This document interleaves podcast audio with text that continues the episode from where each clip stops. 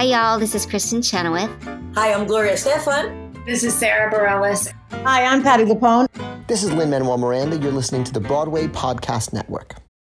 When you need mealtime inspiration, it's worth shopping Kroger, where you'll find over 30,000 mouthwatering choices that excite your inner foodie. And no matter what tasty choice you make, you'll enjoy our everyday low prices, plus extra ways to save, like digital coupons worth over $600 each week. You can also save up to $1 off per gallon at the pump with fuel points. More savings and more inspiring flavors make shopping Kroger worth it every time. Kroger, fresh for everyone. Fuel restrictions apply.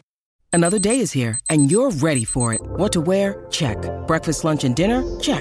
Planning for what's next and how to save for it? That's where Bank of America can help.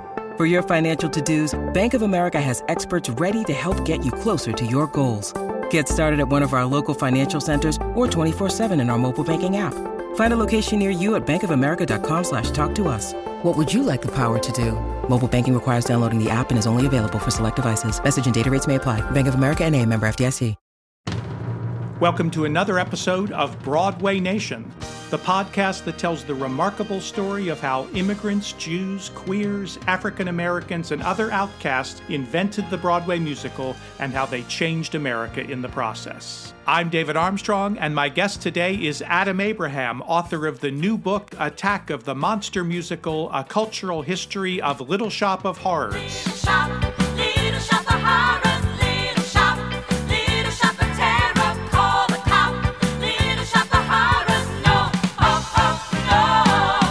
Just in time for Halloween, Adam's book, of course, relates the unlikely story of how a schlocky, low budget 1960s monster movie was transformed 20 years later into a long running smash hit off Broadway musical, and also spawned a hit big screen film musical adaptation as well. And of course, Little Shop of Horrors can currently be seen in another long running off Broadway incarnation. Adam Abraham is a postdoctoral teaching fellow at Auburn University, and his previous books include When Magoo Flew, The Rise and Fall of Animation Studio UPA, and plagiarizing the Victorian novel Imitation Parody Aftertext. He's also written for film, television, and theater. Attack of the Monster Musical provides us with a fascinating, in depth look into the dynamic partnership of Howard Ashman and Alan Menken and their creation of what I believe is one of the best and most perfectly crafted musicals of all time. Here we go. Welcome, Adam Abraham. It's wonderful to have you here today to talk about your new book, Attack of the Monster Musical A Cultural History of Little Shop of Horrors. Thanks for inviting me. So, what inspired you to write this book? You've written about a number of different subjects, but this is your first book, as far as I can see, about theater. How did that come about? I wrote this book because I've always loved the work of Howard Ashman. That's where it began. So, Ashman was the director, the lyricist, and the author of Little Shop of Horrors. And as you know, he then went on to work for the Walt Disney Company and was involved in the reinvention of the Disney animated musical with Little Mermaid, Beauty and the Beast, and Aladdin. So, I always wanted to know more about him and know how he did it. And in New York, I met his estate, that is, the sister, Sarah Ashman Gillespie, and the life partner partner, Bill Lauch, and they've been very helpful and supportive. And I pitched them the idea of doing a book, a complete history of Little Shop of Horrors, going back to the original Roger Corman film of 1960 through the Ashman Menken musical of the 80s to everything that happened thereafter. And I wanted to really tell this story in as complete a way as possible. What was your affiliation with Little Shop of Horrors prior to this? Had you ever worked on it, been in it? I had the audio cassette tape. That was my affiliation. I don't even remember why I knew this thing existed, but I still have it. My mother bought me the audio tape and I just played it over and over and over again. It lived in my mind. And I didn't actually see it for much later. So to some extent, for me, it still is a cast album. And later I found out that Ashman, growing up in Baltimore, was very much enamored of Broadway musicals in part through the LP record, which his mother, like many Americans, collected. So he also kind of lived in Broadway musicals by hearing them even before he saw them. This is, of course, not an uncommon experience, but I knew it as an album first. And there's a quote from him in the book about cast albums. What does he say? Well, I think I know the one you mean. He's asked, How can we get young people to get involved to write musical theater? And he says, Strap them in chairs and make them listen to Gypsy. So I thought that was a great quote because he said, listen. He didn't say watch. He didn't say go to revival. He didn't say go to Lincoln Center Library and look at some old recording. He said, listen. So for him, it was still kind of an audio experience.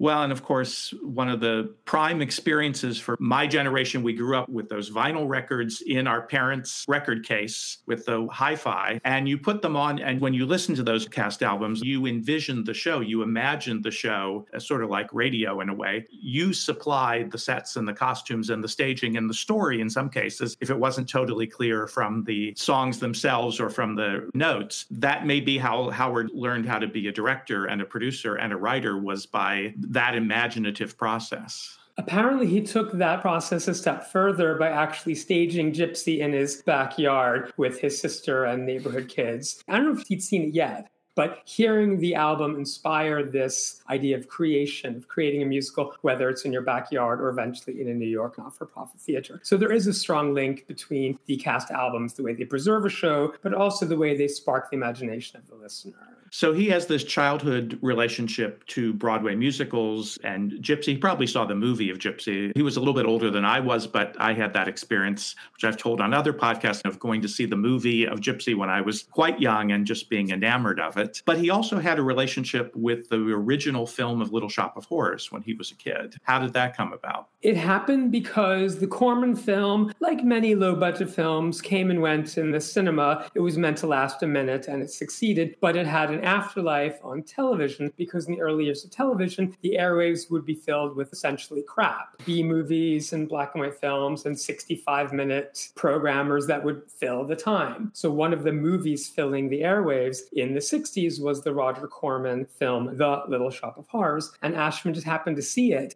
He said it was 14, so it's probably 1964 thereabout, maybe four years after the film was finished. He discovers it and it just tickles his teenage imagination and he loves this film. And he thought it was the wittiest, most clever thing of all time. He was 14, and it just stayed with him. Now, when he graduated from high school, he wound up writing his own musical with a collaborator, another high school friend, and they essentially plagiarized from The Little Shop. They wrote a musical called The Candy Shop with a singing, talking plant named Ethel, which seems to be named for the original star of Gypsy. So he'd always loved this story. And then in the 1970s, when he was looking for an idea for his next show, he said that Little Shop just came back to him. He remembered it, and he remembered the way it delighted him.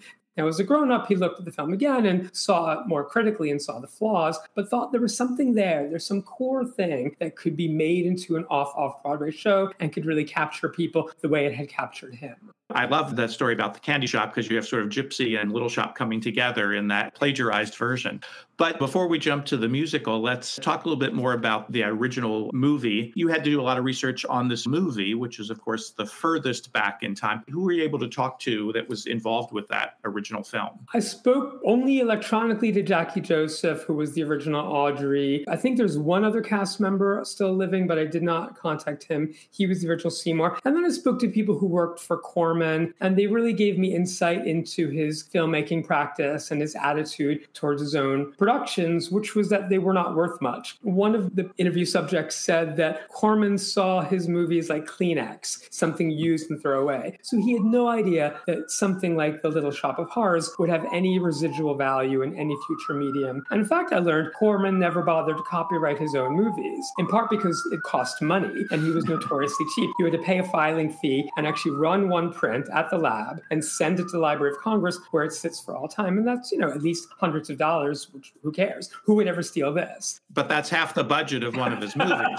exactly. So for you know for a big studio, that's nothing. They will copyright the film and have a single 35 millimeter print sitting in the archives of the Library of Congress because to them that's change. But to Corman, that was a significant number. That could be the difference between profit and loss on a given project. So he did not copyright the film, which the WPA Theater seemed to not know. They negotiated in good faith with him in 1981 and made a deal with him. So he got 1% of everything that Little Shop made on the stage, 1.5% after it recouped its original investment. Which of course amounted to a significant piece of change there. Yeah, it was something. The movie was made on a bet, kind of. There's a legend about it, and you sort of clarify that legend a bit. Corman liked to tell the story that he made this movie on a bet or as a challenge, and Ashman definitely knew the story because he would repeat it to his family and to his friends because sometimes the story behind the story is better or at least equally good. Print the legend, I think, is the saying. The story goes that Corman wanted to see if he could beat his own record for speed. He got things down so that he could make a feature length movie in five or six days. That's five or six days of principal photography. Even a low budget film would shoot for four weeks, and a studio feature could shoot for months and months on end. So five or six days is fast. Corman thought, can I get it down even lower? And he had a friend who had a set that they weren't using, and they were going to give him this set for a week for free sometime around Christmas 1959. And he designed a movie that he could shoot in two days. That was his aim. Although the fact is, there's some exterior photography not done on that stage, which took maybe two or three more days. So technically, it was more than two days, but that was the original impetus. Can I make a movie in just two days? And it makes a good story. I've seen that movie. I directed and produced Little Shop several times over my career. And of course, watched the movie, did do due diligence to see the original, but it's almost unwatchable as far as I'm concerned. It's hard to imagine it. It shows the genius of Howard Ashman in a way that you could watch that movie and then turn it into something so engaging. The story his family told is that they all sat down to watch the videotape, I think the Betamax tape, an early format of the movie The Little Shop of Horrors. And Ashman said, okay, here's my next musical. Take a look at this black and white film from 20 years ago. And they all hated the movie. And they said, hmm. this is a terrible idea. What are you thinking? And he'd already had one or two shows in New York that were not successful commercially. So there was the sense that he's going to have another failure. This thing can't work. But somehow Ashman saw what they did not see. He saw through the limitations of the Corman film to something that could be better. And he did make it better. It is a really good example of adaptation. It's transformation in a way because he really just takes the bones and the bones are there. I mean, you have to give Corman credit for what he did create that then someone else could take and really make into an engaging story, which I don't think you can say about the movie. There's interesting aspects to the movie and mm-hmm. engaging aspects to the movie, but it doesn't hang together as a narrative. It's a good idea. It's a good title, actually. Yeah. Because it has this contrast between something petite and cute, but also horrifying. But we should also credit the original screenwriter, Charles Griffith, because it really was his brainchild. He worked with Corman on a number of productions, including A Bucket of Blood, an earlier Corman film, which is actually structurally similar, as you may recognize. To some extent, they were rewriting Bucket of Blood in a new setting with a plant. That became The Little Shop of Horrors. But yeah, Ashman really improved upon the work. And that movie, Bucket of Blood, has been adapted into a very effective musical called Beatsville, which was produced down in Florida a few years ago. Bucket of Blood is probably a better film. It's more solid. It actually does a good job of capturing, I think, the beatnik culture of the 50s, the cafe culture. And Mel Wells, who appeared in many Corman films, actually admired A Bucket of Blood in that regard for really kind of capturing that cultural moment of 1959 and those beat poets and cafes. When Corman probably used all five days to film that one. It was a five day shoot, maybe six, five or six. More his standard shoot. It's a slightly better film. Now let's go back to Howard Ashman. He's moved to New York by this point. He's left college. He has become the artistic director of the WPA Theater. Tell us a little bit about that, because one of the things that I loved about this book was just going back to that time of off Broadway. For me, because I lived in New York in that period, I moved to New York around 1980. It felt a little bit like things that happened yesterday, but at the same time, it felt like things that are from another distant past world that is hard to even remember. So Ashman became a co-artistic director of the WPA with his partner at the time, Stuart White. They'd actually gone to graduate school together before at Indiana University to study theater and acting. But the WPA pre-existed them. There was an earlier incarnation of the WPA that was operating in the early 1970s down on the Bowery, and they were doing, you know, a mix of the offbeat, the avant-garde, and some classical works, and pretty well received. Again, shoestring budgets. This is off off Broadway, so the tiniest professional production you can really do, and still use equity actors under the rules. This company had worked with Ashman a couple times, so he had some connections to them. He had written a musical version of The Tempest, which was called Dream Stuff, and that played at the old WPA down on the Bowery and got pretty nice reviews. Never transferred, only played there for its typical multi-week run. Then that original WPA was foundering, and the ones who created the company essentially gave it to Ashman and his partners and said, Do you want this thing? We don't want to do this anymore. We're done. The building they were in was condemned. It would be too much money to bring it up to code or whatever the requirements were. So essentially, Ashman White and a few others were given this theater, which had a bit of a name, a reputation, some funding from the state, and a not for profit status. So, like, here's this thing, go run with it. So, there was a second generation WPA, which began in 1977, and Ashman and White started programming shows there.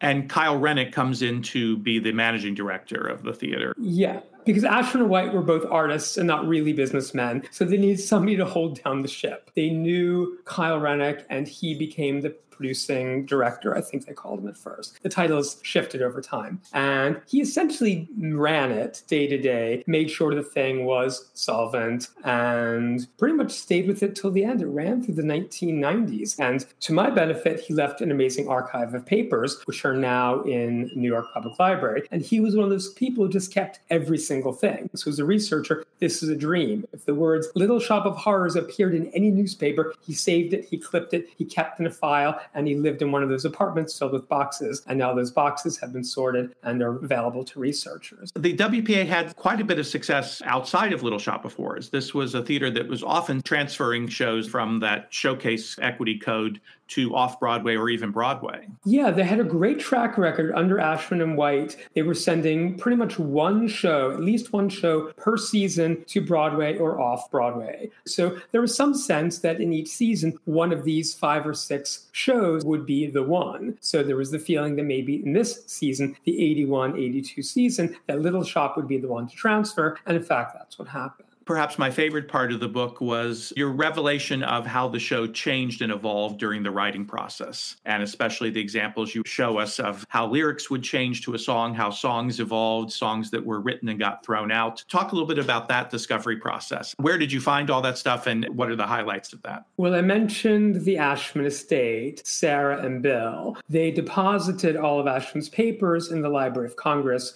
in Washington, D.C. And as you may know, it's a remarkable archive, including musical theater history, the papers of Richard Rodgers, the papers of Jonathan Larson, and many, many, many artists in between. So it's a perfect place to store the Ashman papers. And he was one of those people who kind of kept everything a little bit like Kyle Renick. So there's just this paper trail of scribbled notes and alternate lyrics and telephone numbers and doodles and all these pieces of history which are there to be found. So for me, it's just fascinating. It's like looking over someone's shoulder. It's pretty clear I saw what are the very first notes that Ashman just jotted down as he thought about transforming, to use your word, the Corman film into a musical. And you can see him, it seems like he's watching the film, taking notes. He's writing down scenes, he's writing down words, he's writing down feed me, which the plant says in the film, then of course becomes a catchphrase for the plant in the musical. It's just remarkable to almost go back in time with this paper trail and watch a musical kind of come to life on the page, draft after draft. Give us a good example of something uh, you discovered there. An interesting version, and maybe many writers go through something like this. Ashman began with the Corman film, as far as I can tell. He was doing Seymour and Audrey and so forth, but then he threw that away and tried to kind of reinvent it. And he came up with new character names for some reason. And maybe it's just an exercise to get away from the Corman film a little bit, because as you say, the film is deeply flawed. So now it's going to be Bernie instead of Seymour and Mr. Bush instead of Mr. Mushnik.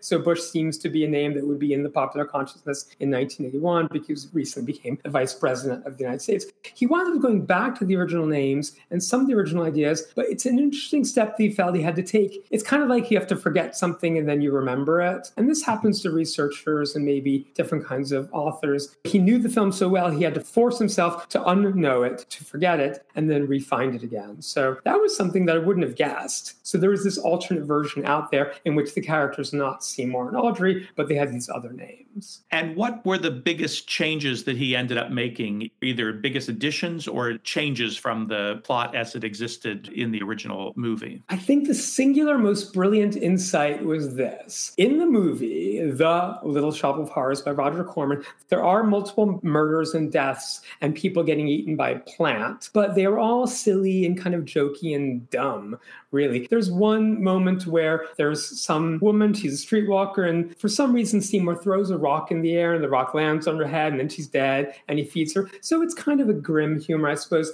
Ashman had the insight that every murder should matter, that each one should happen to a person who's closer and closer to Seymour, not random people like robbers or streetwalkers he happens to meet, but those in his own circle. And Ashman designed it so that the people who die are closer and closer to Seymour. First his em- enemy, that is Orin Scrivello, then his boss, that is Mushnik, then the woman he loves, Audrey, and finally himself, in that order. So it's such a cunning little piece of rewrite, and you could easily forget it because both have murders and both have people who die and get fed to a plant. But those who die are actually quite different in the Corman film and in the musical. Now there's a streamlining that happens if you want to have an off-Broadway show run. Having fewer characters is beneficial, but it's more than that. There's something darker and more focused and more terrifying about the Ashman version, where each of these murders counts and means something, especially to Seymour. You're absolutely right because it ups the stakes so significantly and puts Seymour in these big decision moments, which is the essence of drama. When I teach story structure, I always talk about what you want to do is put your leading character into a position where they have to make a giant decision between two bad things because that is drama. End of Act One, now it's just the gas, is a song that is a textbook example of what you were describing. Hey, it's stuck. Mask, it's stuck. Help me get it off, will you? Don't be fooled if I should giggle like a sappy, happy dope. It's just the gas. it's got me high. But don't let that fact deceive you. Any moment I could die. Though I giggle and I chortle, bear in mind I'm not immortal. Why this whole thing strikes me funny, I don't know. Cause it really is a rotten way to go. Seymour has two distinct options. He can save the dentist by helping remove this gas mask, which presumably is about to asphyxiate this guy.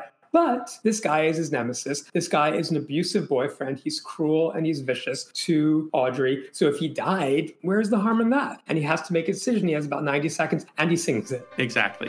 What we have here is an ethical dilemma. Lest I help him get the mask removed, he doesn't have a prayer. True, the gun was never fired, but the way events transpired, I could finish him with simple laissez faire. Don't be fooled if I should chuckle like hyenas in a zoo. It's just the gas. it turns me on. But don't let my mirth deceive you. Any moment I'll be gone. All my vital signs are failing cause the oxide I'm inhaling makes it difficult as hell to catch my breath. Are you dumb? Or hard of hearing, or relieved. My end is nearing. Are you satisfied? I laughed myself too. Menken and Ashman together musicalize those moments in a way that just makes it gripping. Death. Incidentally, that number was not in the first draft. I was looking over the first draft of the show. So it's one of those many ways in which, in addition to improving on Corman's work, they kept improving their own over the time in which they were writing this. In the first version of the musical Little Shop, Seymour just kills Orin in cold blood, which is a little bit hard for the audience to take. And that's in fact what happened in the Corman film. But by having this moment of crisis, where essentially by doing nothing, Orin dies, and therefore Seymour gets what he wants, it's pretty powerful. And in fact, you describe a presentation at the BMI workshop, the famous BMI workshop that Ashman and Menken were both involved with. Is that were they both? The story is this: Menken joined BMI in the early '70s when there was an influx of amazing people. Maury Yeston, Ed Kleban, Carol Hall, quite a few really talented people joined around the same time, and many went on to write Broadway shows. Around this time, Ashman was actually rejected by BMI because in that one particular year there seemed to be too many lyricists and not enough composers. So the founder of the BMI workshop, Lehman Engel, told Ashman, "We actually can't take any more lyricists this year." So it's a bit wounding, but Ashman wound up becoming involved through Menken, and they did present their work in progress called Little Shop of Horrors multiple times at BMI.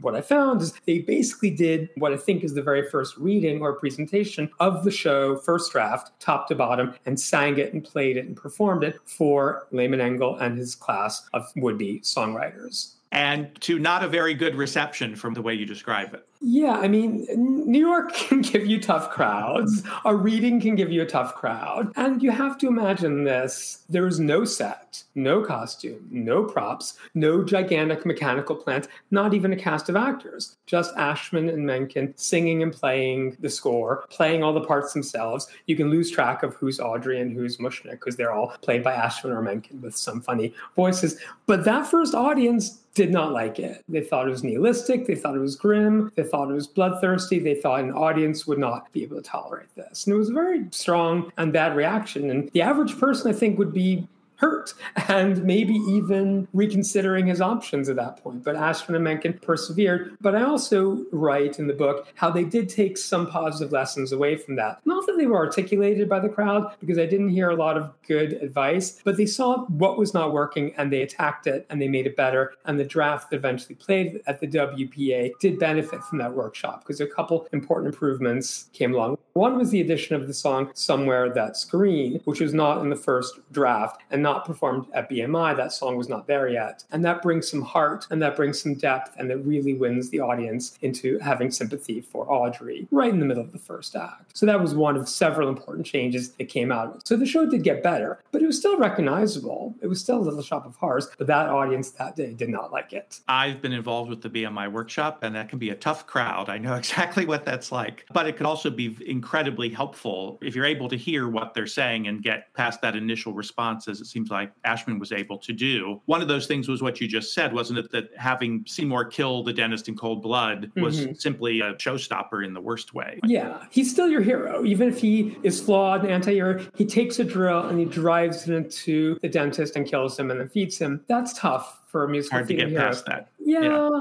So in the rewrite with the new song, which I mentioned, now it's just the gas, it accomplishes the same goal, but in such a more interesting way with this powerful dilemma, literally a, a dilemma between two choices. But the group on that day also felt that the show was missing a point. They said, What's this all about? And they mentioned The Twilight Zone by Rod Serling and pointed out that Serling would always have some kind of lesson or something to take away, even when things are uncanny and strange. So after the BMI workshop, the writing team of Ashman and Menken wrote a new finale called Don't Feed the Plants, which is about as clear as possible. Whatever they offer you, don't feed the plants. So it was responding to things that the BMI cohort found to be missing. And Ashman felt from the beginning, he just hadn't put it on the page, that the show was about the effects of fame and fortune on someone, the danger. In the song, they say they may offer you fortune and fame. Yeah, I mean, that final song helps to clarify that.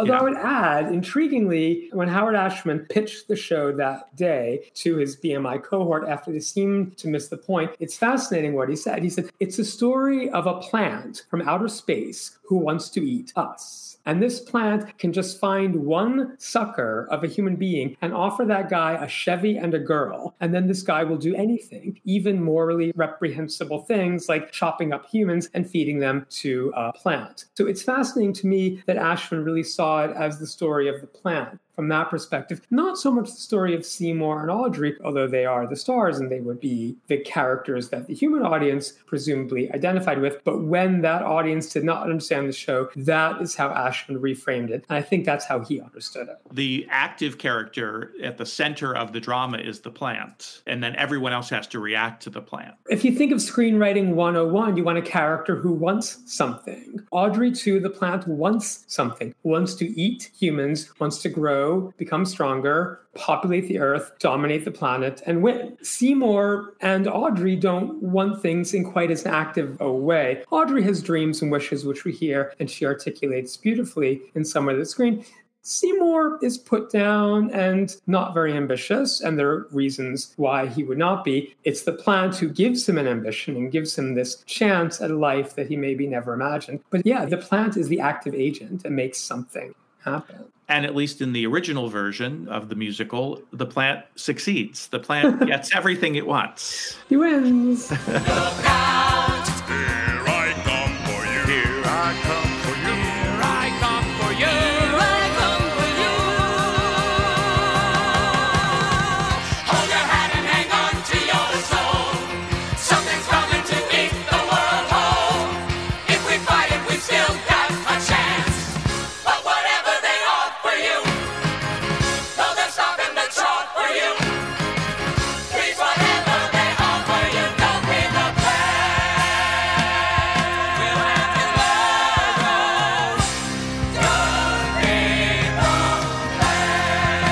Don't go away, there's more Broadway Nation right after this quick break.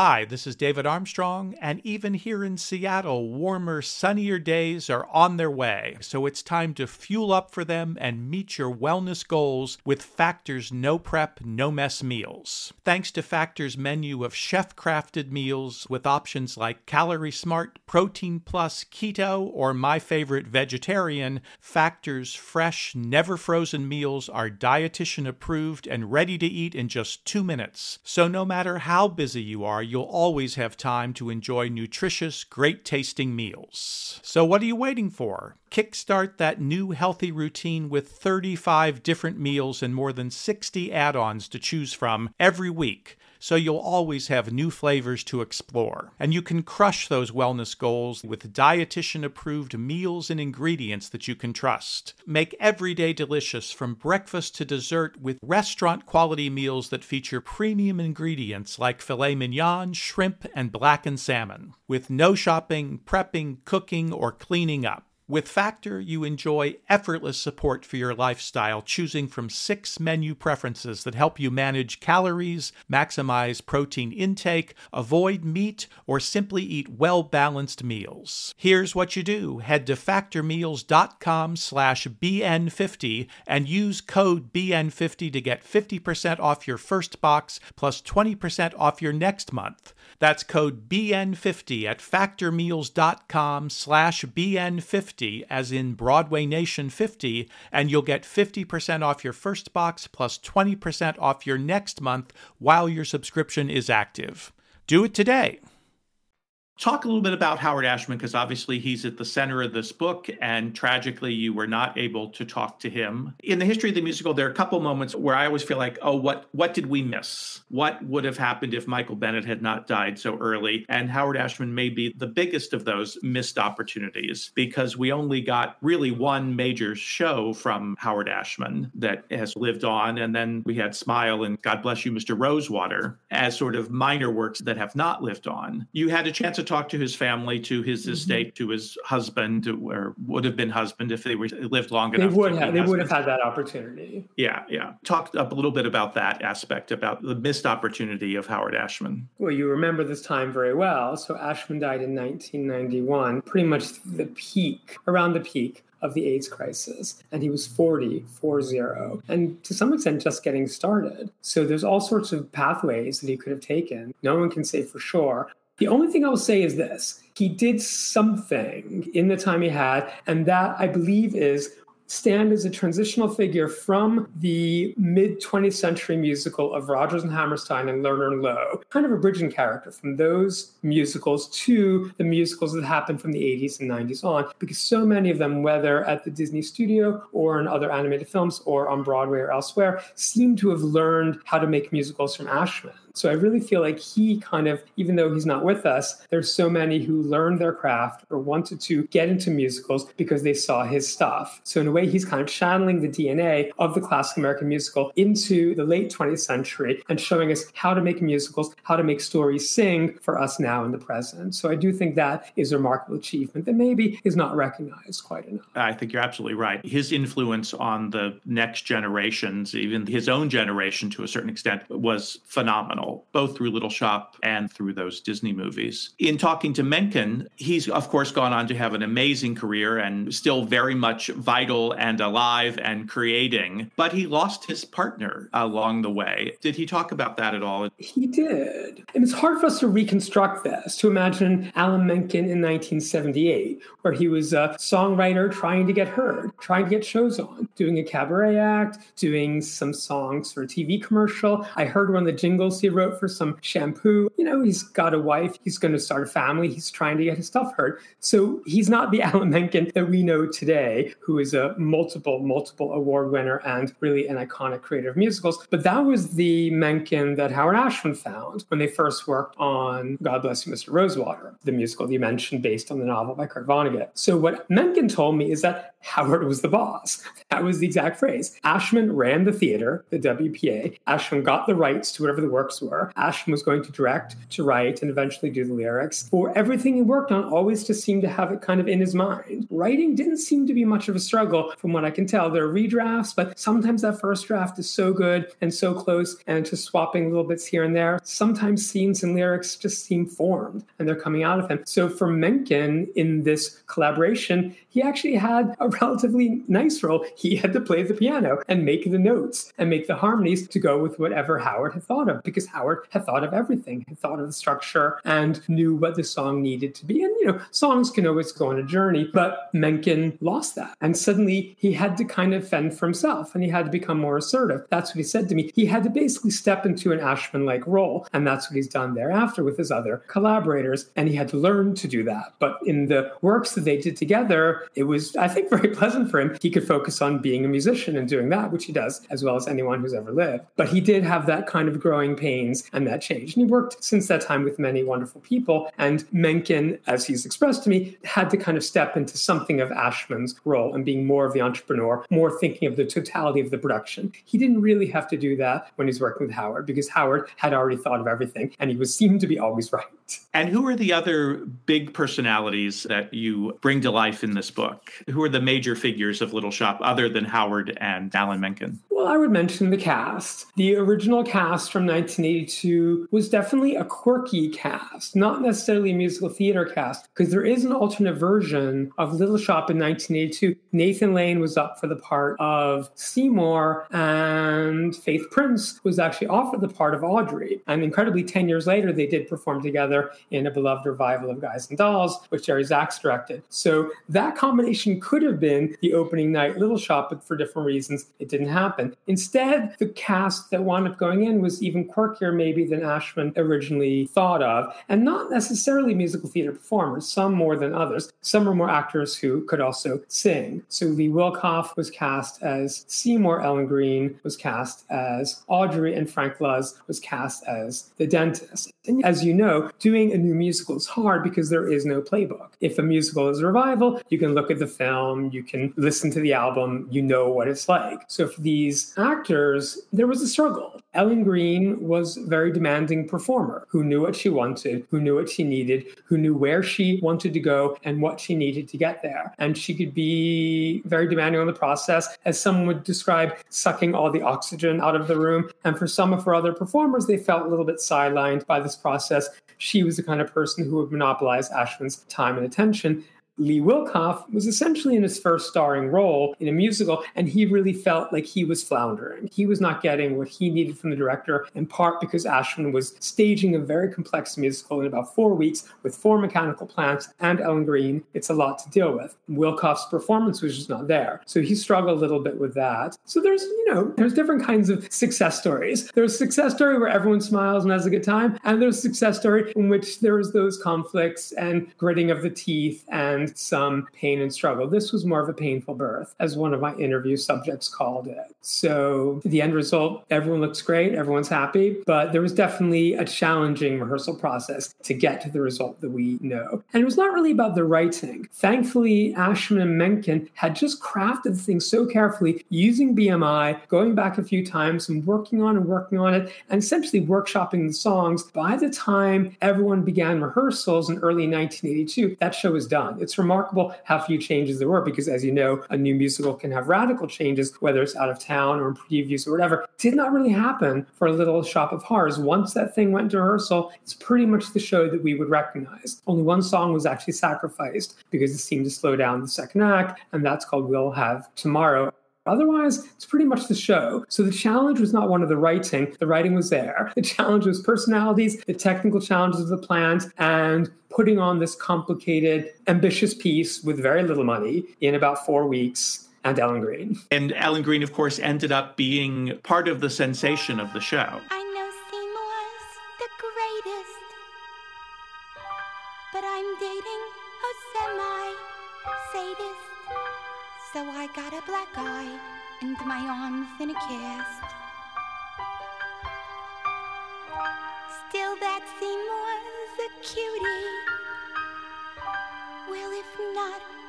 Well, if not, he's good enough beauty, and I dream of a place where we could be together at last.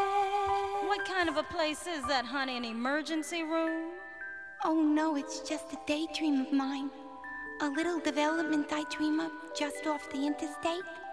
Not fancy like Levittown. Just a little street in a little suburb, far, far from urban Skid Row. Oh, I dream about it all the time. Just me and the toaster and a sweet little guy like Seymour.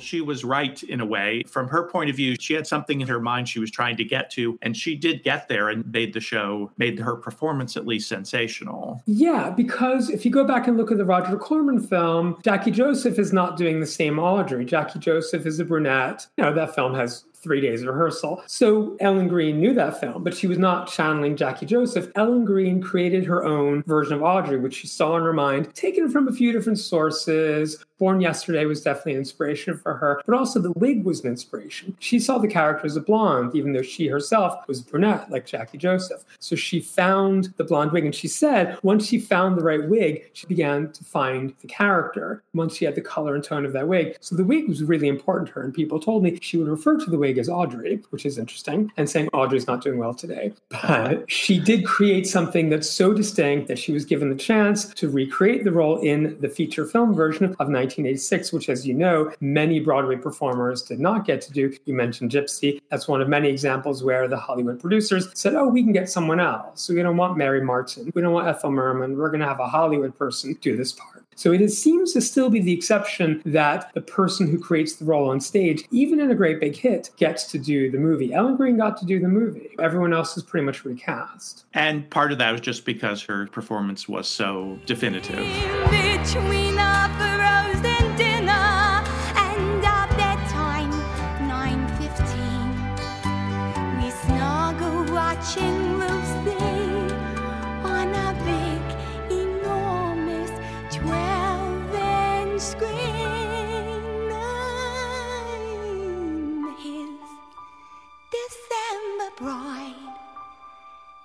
Father, he knows best.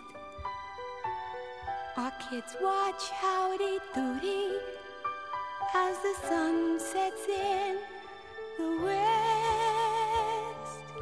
A picture out of better homes and gardens magazine. From Skid Row. I dream we'll go somewhere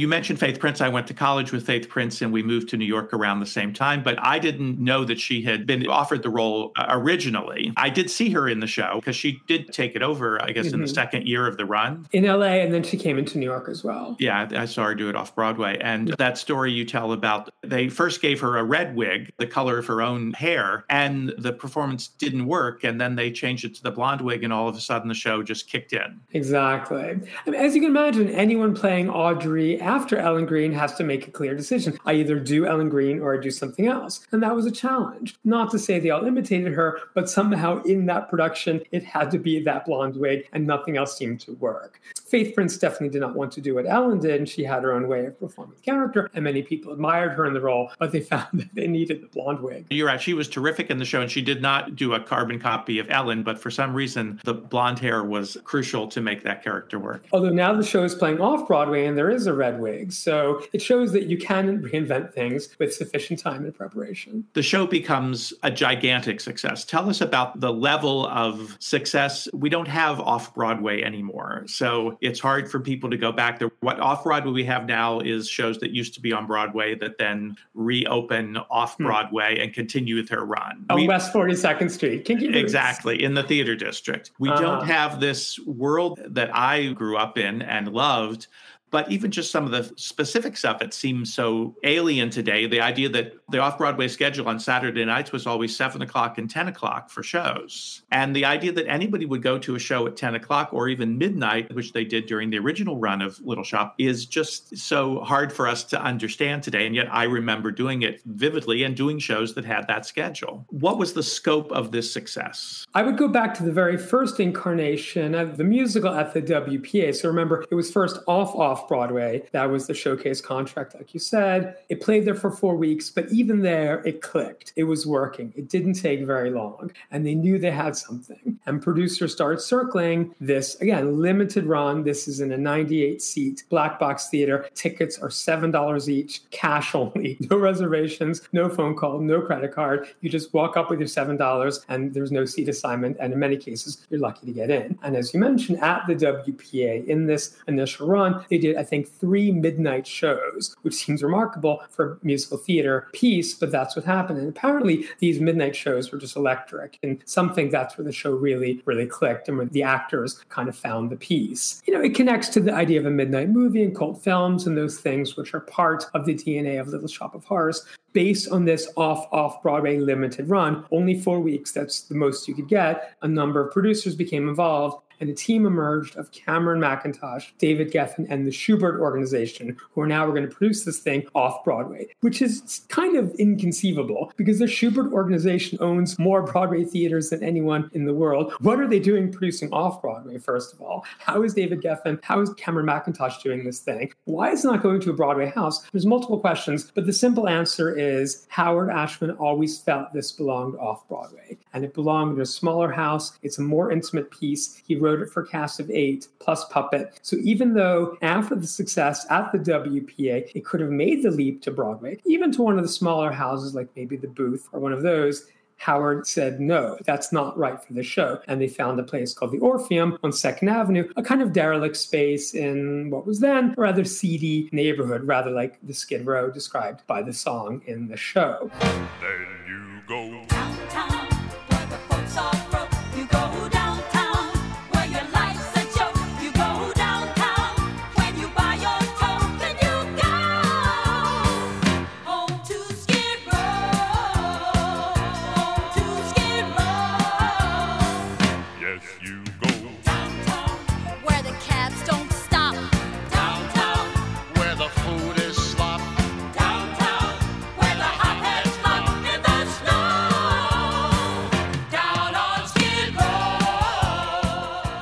So that's where the off Broadway show began. And that's where it really became a phenomenon. The show ran for five and a half years. And I think that's a phenomenon you mean where it really was a genuine off Broadway success. At many points, it could have moved to Broadway. And there was discussion when you have something that's running, that's making money, why not move it? And as you can imagine, the Shuberts would say, We've got these theaters. Here's an empty theater. It's beautiful. Come uptown. And Howard just somehow knew it was not right for his show and always insisted that it remain at the Orpheum. And that's where it stayed for the duration of the run. And many, many, many people saw it, including many celebrities and including Hollywood filmmakers who then pursued it for the big screen. You could not get a ticket. I remember that. It was just sold out for weeks and months, which, is, of course, where the impetus to move it to a theater with more seats would make a lot of sense. But I think in the end, Howard was absolutely right to keep it there, keep it a hard ticket to get, which is why it ran for five and a half years. And of course, the ticket price differential. The Broadway show would have more tickets and a higher price. So yeah. there was an economic reason to move it. There was also the temptation of a Tony Award. Little Shop of Horrors could have been nominated, could have won a Tony Award in any number of categories. It would have been very competitive. So Howard resisted that possibility, which would be tempting for many a writer. But he said, no, this show belongs here. This is how I designed it. This is where it's going to stay. And thankfully, that's the way the contract was created, that the producing team could not move the show without the consent of Ashman, the WPA.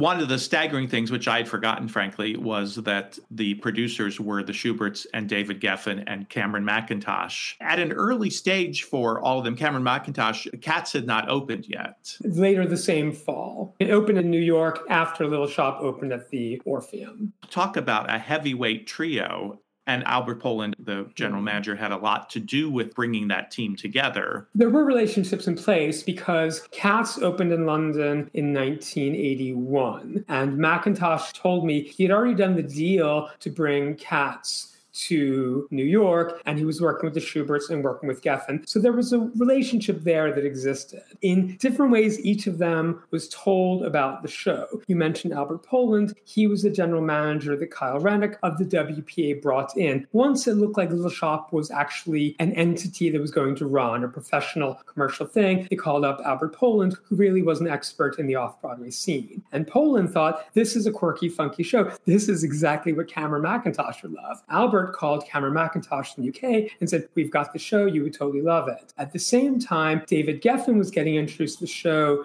through Ashman's agent Esther Sherman because I believe she knew Geffen from when he worked at William Morris back in the day. Geffen also worked with the Shuberts on Dreamgirls. So there were some connections there, but how this particular trio wound up producing Little Shop off Broadway still staggers the mind.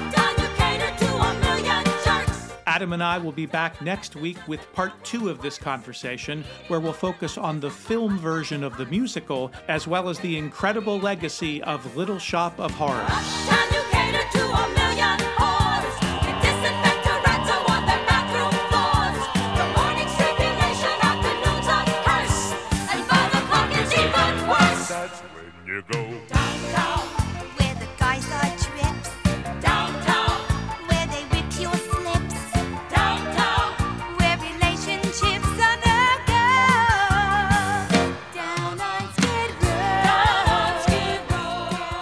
If you enjoyed this podcast, I feel certain that you will also enjoy joining our Broadway Nation Facebook group, where you'll find daily postings of images, videos, articles, and links that relate to and enhance each and every episode of this podcast. Just Google Broadway Nation Facebook group and join the more than 2,000 other fans of Broadway Nation. Broadway Nation is written and produced by me, David Armstrong. Special thanks to Pals Mox for his help with editing this episode, to KVSH 101.9, the voice of beautiful Vashon Island, Washington, and to the entire team at the Broadway Podcast Network.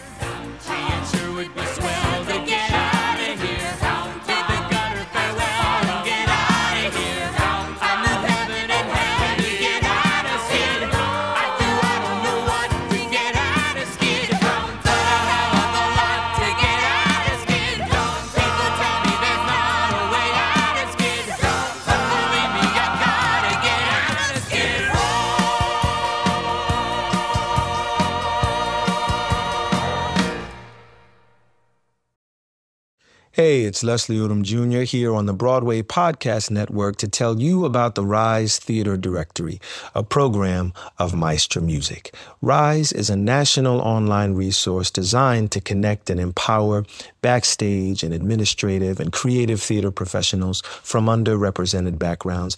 If you work or aspire to work in the theater community, this can help you find your next project. And if you hire theater professionals, search the Rise Theater Directory to find your next team. Create your profile now and get more information by visiting risetheater.org. That's theater with an R E R I S E T H E A T R E dot org because only together we rise.